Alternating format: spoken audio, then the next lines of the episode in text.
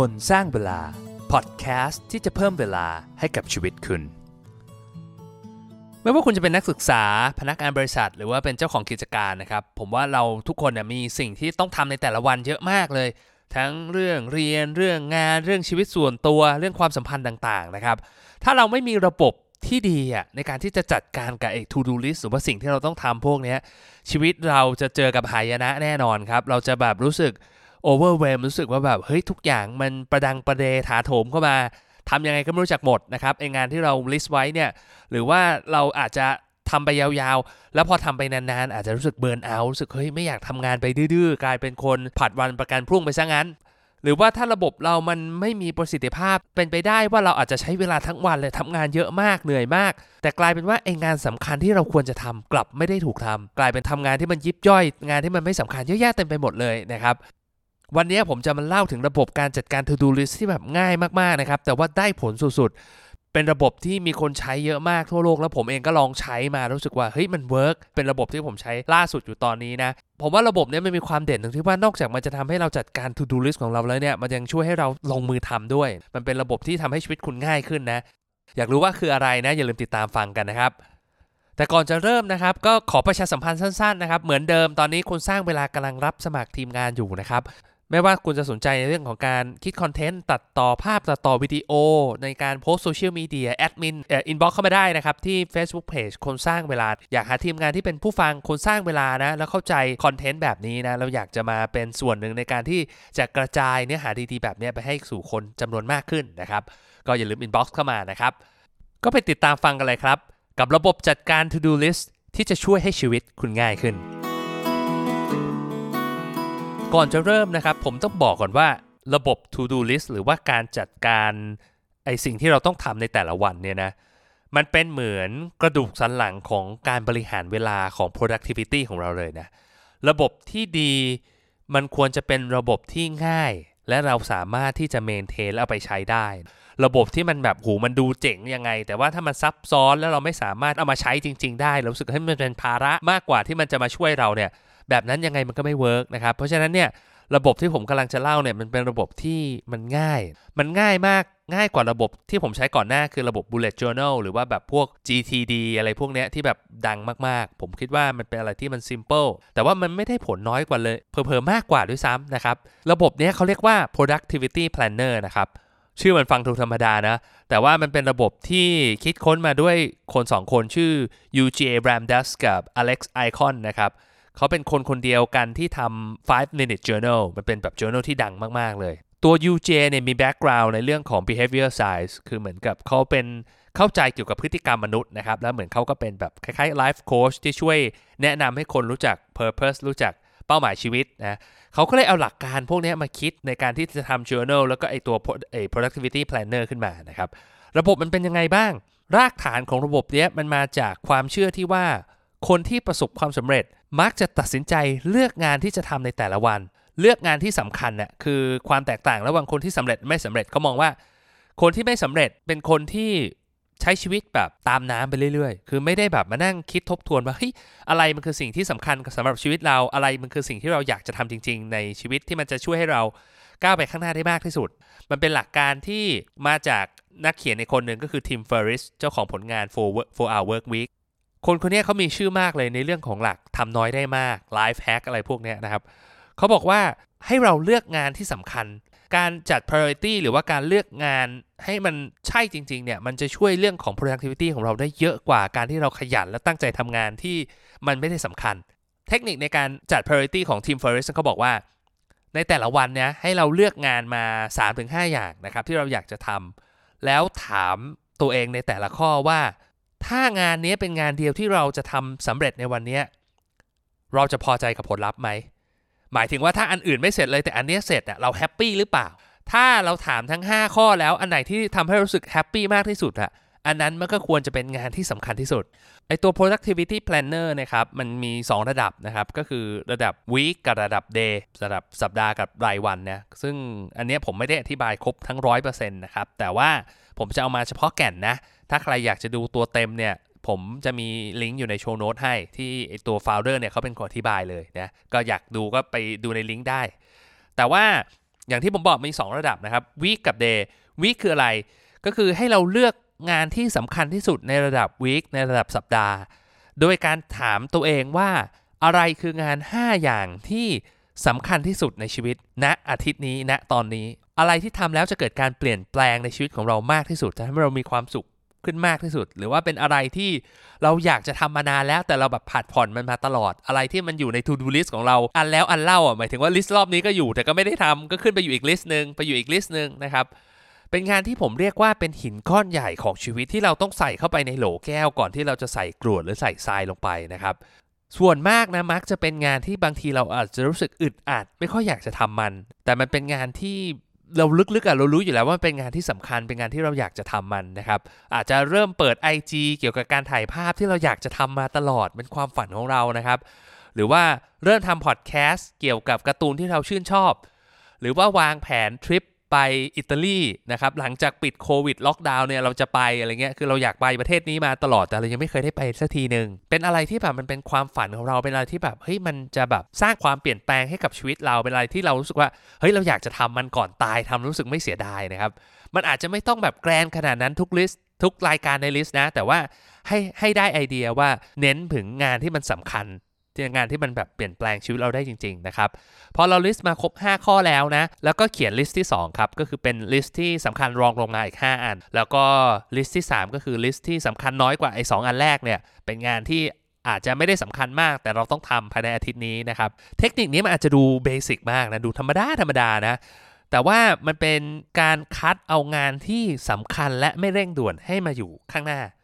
คือจัดคิวมันใหม่อะส่วนมากเรามักจะเอาเวลาไปทำงานที่เร่งด่วนแต่ไม่สำคัญ แล้วเราเอางานที่สำคัญแต่ไม่เร่งด่วนไปอยู่ท้ายๆไอการจัดลำดับแบบนี้มันเป็นการจัดคิวใหม่ ไม่ได้แปลว่าเราต้องทำงานไอห้าอย่างแรกให้เสร็จก่อน ถึงเราจะไปทำไอลิสต์ที่2ลิสต์ที่ 3 ได้นะครับแต่เราต้องรู้ไว้ตลอดว่า อันนี้ต้องเป็นสิ่งที่เราโฟกัสให้มากที่สุดไอลิสต์แรกใน5แรกเนี่ย 5 อัน ถ้าทำสำเร็จ ดีกว่าเราทำงานที่เหลือไอ้ลิสต์ท้ายๆ10 อันด้วยซ้ำนะครับ เพราะว่ามันมีความสำคัญมากนะ งานอื่นมันอาจจะไม่เสร็จ เราอาจจะ delay งานอื่นไป ต้องยกยอดไปอาทิตย์หน้า แต่ถ้าเราทำงานที่เราคิดว่ามันสำคัญที่สุดเสร็จเนี่ย ถือว่าเรา success แล้วนะครับ ให้คิดแบบนี้ไว้นะ ประเด็นหนึ่งที่ผมลืมบอกไปตั้งแต่แรกคือ จริง ๆ แล้วเนี่ยระบบเนี่ยมันถูกดีไซน์มาเพื่อใช้จดลงบนกระดาษนะครับ มันไม่ใช่แบบระบบที่ใช้ในคอมพิวเตอร์ หรือว่าเป็นระบบที่ใช้ในแอป อะไรพวกนี้คือถามว่าทำไมผมคิดว่า ส่วนตัวแล้วเนี่ยหลังจากผมใช้ bullet journal ที่มันเป็นแบบ paper base มาสักระยะหนึ่งอะ่ะผมรู้สึกว่าการที่เราต้องเขียนน่ะมันทำให้เราคิด มันทำให้เราทบทวนอะไรได้ได้รอบคอบได้ดีกว่านะแล้วมันก็จะไม่แบบไม่ฟุง้งไม่สเปะสปะนะครับก็ลองเอาไปใช้ดูนะ ก็คือหาสมุดอะไรก็ได้ ไม่ต้องเป็นต้องเป็นไอ้ productivity planner หรอกแต่ว่า เราก็ list ตามเทมเพลตนี้นะครับ ก็คือทำเป็นรายวีคแล้วก็ list ออกมาไอ้15อย่างที่เราอยากจะทำเรียงตามลำดับความสำคัญนะครับ หลังจากนั้นเราก็ไปทำในรายวันคำถามคือโอเค เรารู้แล้วแหละว่าอาทิตย์เนี้ยอะไรคือสิ่งสำคัญที่เราอยากจะทำ top 5 ของเราคืออะไร แต่พอมาถึงในแต่ละวันเนี่ยเราต้องเลือกงานที่เราอยากจะทำที่สุดเพียงแค่อย่างเดียว คือลิสต์แต่ละวันเนี่ยมันจะมีอยู่ 3 ลิสต์เหมือนกันนะครับ ก็คือเป็น the most important task คืองานที่สำคัญที่สุดแหละ ส่วนมากก็จะเป็นงานที่เป็น top 5 ของ week เราเนี่ยแหละครับเราอันนี้มันจะยากนิดนึงนะต้องคัดดีๆ เราต้องคิดว่าเฮ้ยถ้าเรามีเวลาจำกัด เราเลือกได้อย่างเดียวว่าเราจะทำงานนี้สำเร็จมันควรจะเป็นงานอะไร แล้วเราก็ลิสต์มันออกมานะครับ แล้วก็ลิสต์ที่ 2 ก็คือเขาเรียกเป็น secondary task ก็คือเหมือนกับเป็นเบอร์ 2 กับเบอร์3อะงานที่สำคัญรองลงมานะครับ แล้วก็งานเสริมก็คืออันดับ 4 กับอันดับ 5 นะครับ เพราะฉะนั้นเนี่ยในแต่ละวันเนี่ยลิสต์เราจะมี 5 อัน เรียงตามชุดของมันก็คือสำคัญที่สุด เบอร์หนึ่งรองลงมาเบอร์2เบอร์3นะครับแล้วก็เบอร์4เบอร์5เป็นอะไรที่เป็นงานที่เราอาจจะต้องทำแต่มันไม่ได้สำคัญมาก แต่พอเอาเข้าจริงนะสำหรับผมนะลิสต์ผมบางทีอาจจะไม่ครบ 5 ข้อด้วยซ้ำเพราะว่าผมรู้สึกว่าที่ผ่านมาบางทีทำเบอร์1เบอร์2มันก็หมดเวลาแล้วนะครับก็ไม่ได้มีเวลามาทำเบอร์4เบอร์5นะพอลิสต์ออกมาเสร็จในแต่ละวันนะครับ ต้องมีระบบเสริมเข้ามาอีก ซึ่งอันเนี้ยมันเป็นความแตกต่างระหว่าง productivity planner กับอันอื่นเลยนะครับ คือในแต่ละงานเนี่ยเราต้องประเมินว่า เราจะใช้เวลาในการทำมันนานแค่ไหนนะครับแล้วเราก็จะมีการจดสถิติว่า แล้วสุดท้ายแล้วเนี่ยเราใช้เวลาจริง ๆ แค่ไหน เราอาจจะประเมินว่า 2 ชั่วโมง แต่ว่าเราทำจริงอาจจะใช้เวลา 3 ชั่วโมงครึ่งอะไรพวกนี้นะครับแต่ว่าเวลาเราประเมินตัวเนี้ยเราจะไม่บอกเป็นนาที แต่เราจะประเมินหน่วยเป็นมะเขือเทศนะครับมะเขือเทศคืออะไรก็คือเป็นส่วนหนึ่งของ เทคนิคที่เรียกว่า Pomodoro นะครับก็คือเป็นการใช้ไอตัวนาฬิกาจับเวลาเนี่ยในการที่ช่วยให้เราทำงานเป็นบล็อกของเวลานะครับ เช่นว่าหลักการคือทำงาน 25 นาที พัก 5 นาที แล้วก็ทำงานอีก 25 นาที พัก 5 นาทีนะครับทำจนครบ 4 รอบแล้วก็พักยาว 15 นาทีนะไอหน่วยก็คือว่า 1 มะเขือเทศเนี่ยคือ 25 นาที จริงๆ เราอาจจะไม่ต้องใช้ 25 นาทีก็ได้นะ แต่สำหรับผมว่าเอ้ยมันกำลังพอดีสำหรับผมเนี่ยก็เป็น default ไปนะครับ ก็คือว่าเราก็ต้องประเมินว่าอย่างวันนี้ยกตัวอย่างละกัน งานที่สำคัญที่สุดในลิสต์ของผมวันนี้ คือการอัดพอดแคสต์2ตอน ซึ่งผมประเมินไว้ว่าจากที่ผ่านมาผมใช้เวลา4มะเขือเทศ ผมก็จะมีกรอบสี่เหลี่ยมอันนึงแล้วก็เขียนว่า 4 แล้วแล้วไอ้ตรงกลางเนี่ยผมก็จะมีเหมือนกับเป็นรูปกลมๆอะ่ะ สี่ห้าอันก็คือเป็นแทนว่าไอ้มะเขือเทศที่ผมใช้เนี่ยคือพอทำจริงผมก็จะมาระบายสีลงในไอ้กลมๆเนี่ยแทนหนึ่งมะเขือเทศ แล้วก็จะมีกรอบสี่เหลี่ยมอีกอันหนึ่งอยู่ข้างขวาว่า ผมใช้เวลาจริง ๆ เท่าไหร่ บางทีสมอาจจะตั้งไว้ 4 แต่ทำจริงอาจจะใช้เวลา 6 ใช้เวลา 7มะเขือเทศนะครับผมจะได้รู้ว่าเฮ้ยวันหลังเนี่ยถ้าผมจะวางแผนเนี่ยผมต้องเผื่อเวลานิดนึงมันเป็นการให้ฟีดแบ็กลูปตัวเองว่าเราประเมินเวลาในการทำงานของเราได้สมเหตุสมผลหรือเปล่านะครับ แต่ถามว่าให้การมีไอ้โพโมโดโรการแทร็กเวลาของเราในแต่ละงานเนี่ยมันมันมีประโยชน์ยังไงนะครับข้อแรกคือมันมันง่ายนะ มันไม่ได้แบบดูซับซ้อนมาก ต้องแบบทำ time tracking อะไรเหมือนที่ผมเคยทำนะ มันซับซ้อนนับมื่อเกิดเทศเอามันไม่ได้ยากมากนะครับ แต่ไอ้ feedback ตรงนี้แหละ มันจะทำให้เราหนึ่งคือประเมินได้ง่ายขึ้นว่าเฮ้ยเรามีเวลาพอที่จะทำงานนี้หรือเปล่า หรือว่าเราควรจะเคลียร์ตารางชีวิตของเรายังไง ให้มีเวลาพอในการทำงานตรงนี้นะ ระบบ to do list อื่นๆ เขาบอกแค่ว่าเราต้องทำอะไร แต่เขาไม่ได้บอกว่าเราจะใช้เวลาเยอะแค่ไหน ถูกไหมเพราะฉะนั้นเนี่ยมันต่างกันเยอะมากนะ แล้วเขาไม่ได้เน้นให้เราลงมือทำอะ คือไอความรู้สึกที่แบบผมมานั่งระบายสีเนี่ยแต่ละมะเขือเทศมันเป็นความรู้สึกที่แบบดีมากเลย มันเหมือนกับเฮ้ยเราเราทำได้แล้วนะครับ to do list อื่นเนี่ยบางทีเราใช้เวลากับมันเยอะนะ งานบางอย่างที่มันดูแบบยิ่งใหญ่มาก อาจจะใช้เวลา 4-5 ชั่วโมงต่องานชิ้นหนึ่งเนี่ย บางทีเราทำแล้วมันไม่สำเร็จสักทีหนึ่งอะ เราก็ไม่สามารถจะไปติ๊กว่าเฮ้ยทำเสร็จแล้วเว้ยอะไรเงี้ย แต่เราใช้เวลากับมันเยอะอะกลายเป็นว่าเราไม่ได้รู้สึกประสบความสำเร็จทั้งๆทที่จริงๆอะเราใช้เวลาทั้งวันไปกับงานที่สำคัญที่มันมีความหมายกับเราจริง ๆ แต่ไอตัวระบบเนี้ยระบบ productivity planner เนี่ยอย่างน้อยเราจะเห็นไอตัวมะเขือเทศล้วเฮ้ย วันนี้เราทำงานที่มันแบบ matter เป็นงานที่เราอยากทำมาตลอด เราใช้เวลากับมันแบบ 7มะเขือเทศ8มะเขือเทศอู้มันมันดีแบบมันรู้สึกดีว่าเราได้ทำอะไรที่มันไปตามความฝันของเรานะครับ โดยปกติแล้วเนี่ยวันหนึ่งผมว่าแบบ maximum นะ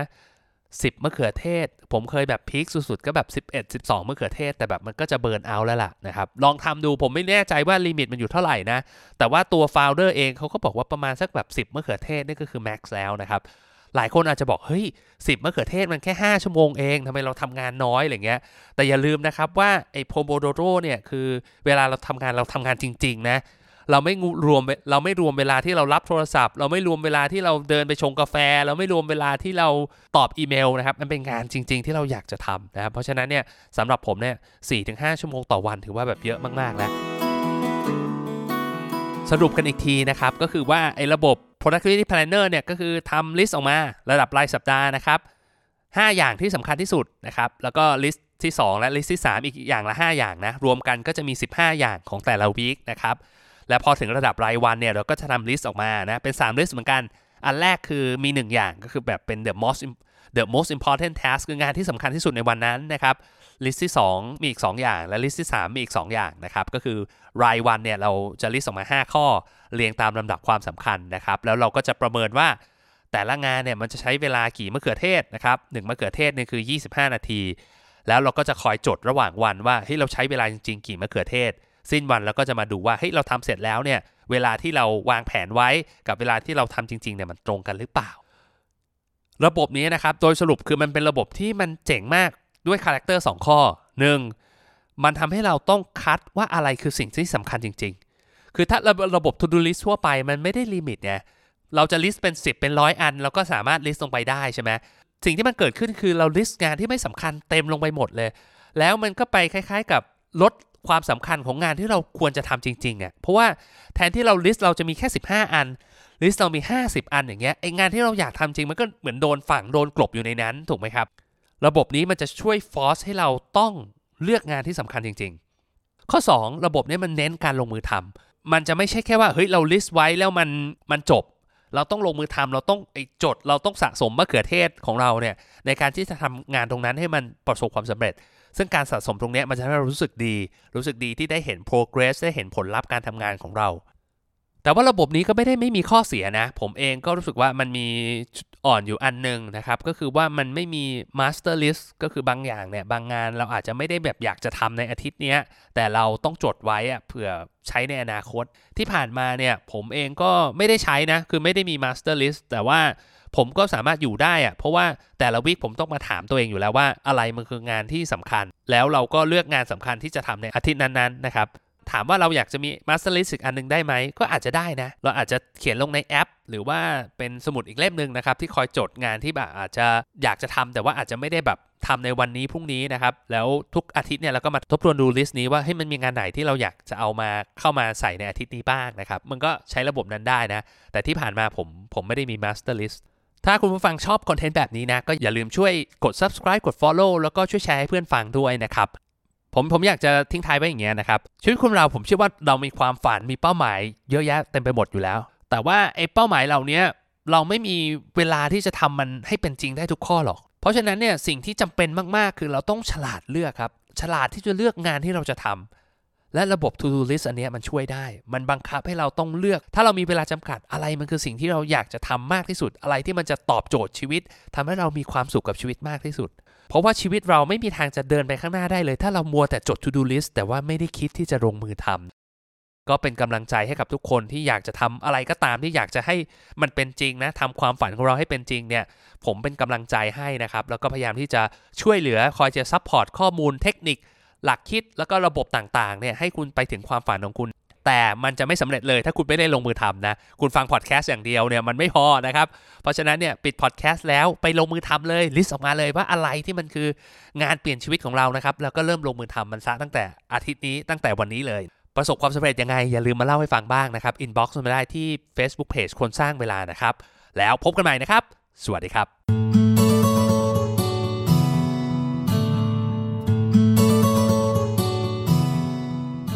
คนสร้างเวลา พอดแคสต์ที่จะเพิ่มเวลาให้กับชีวิตคุณ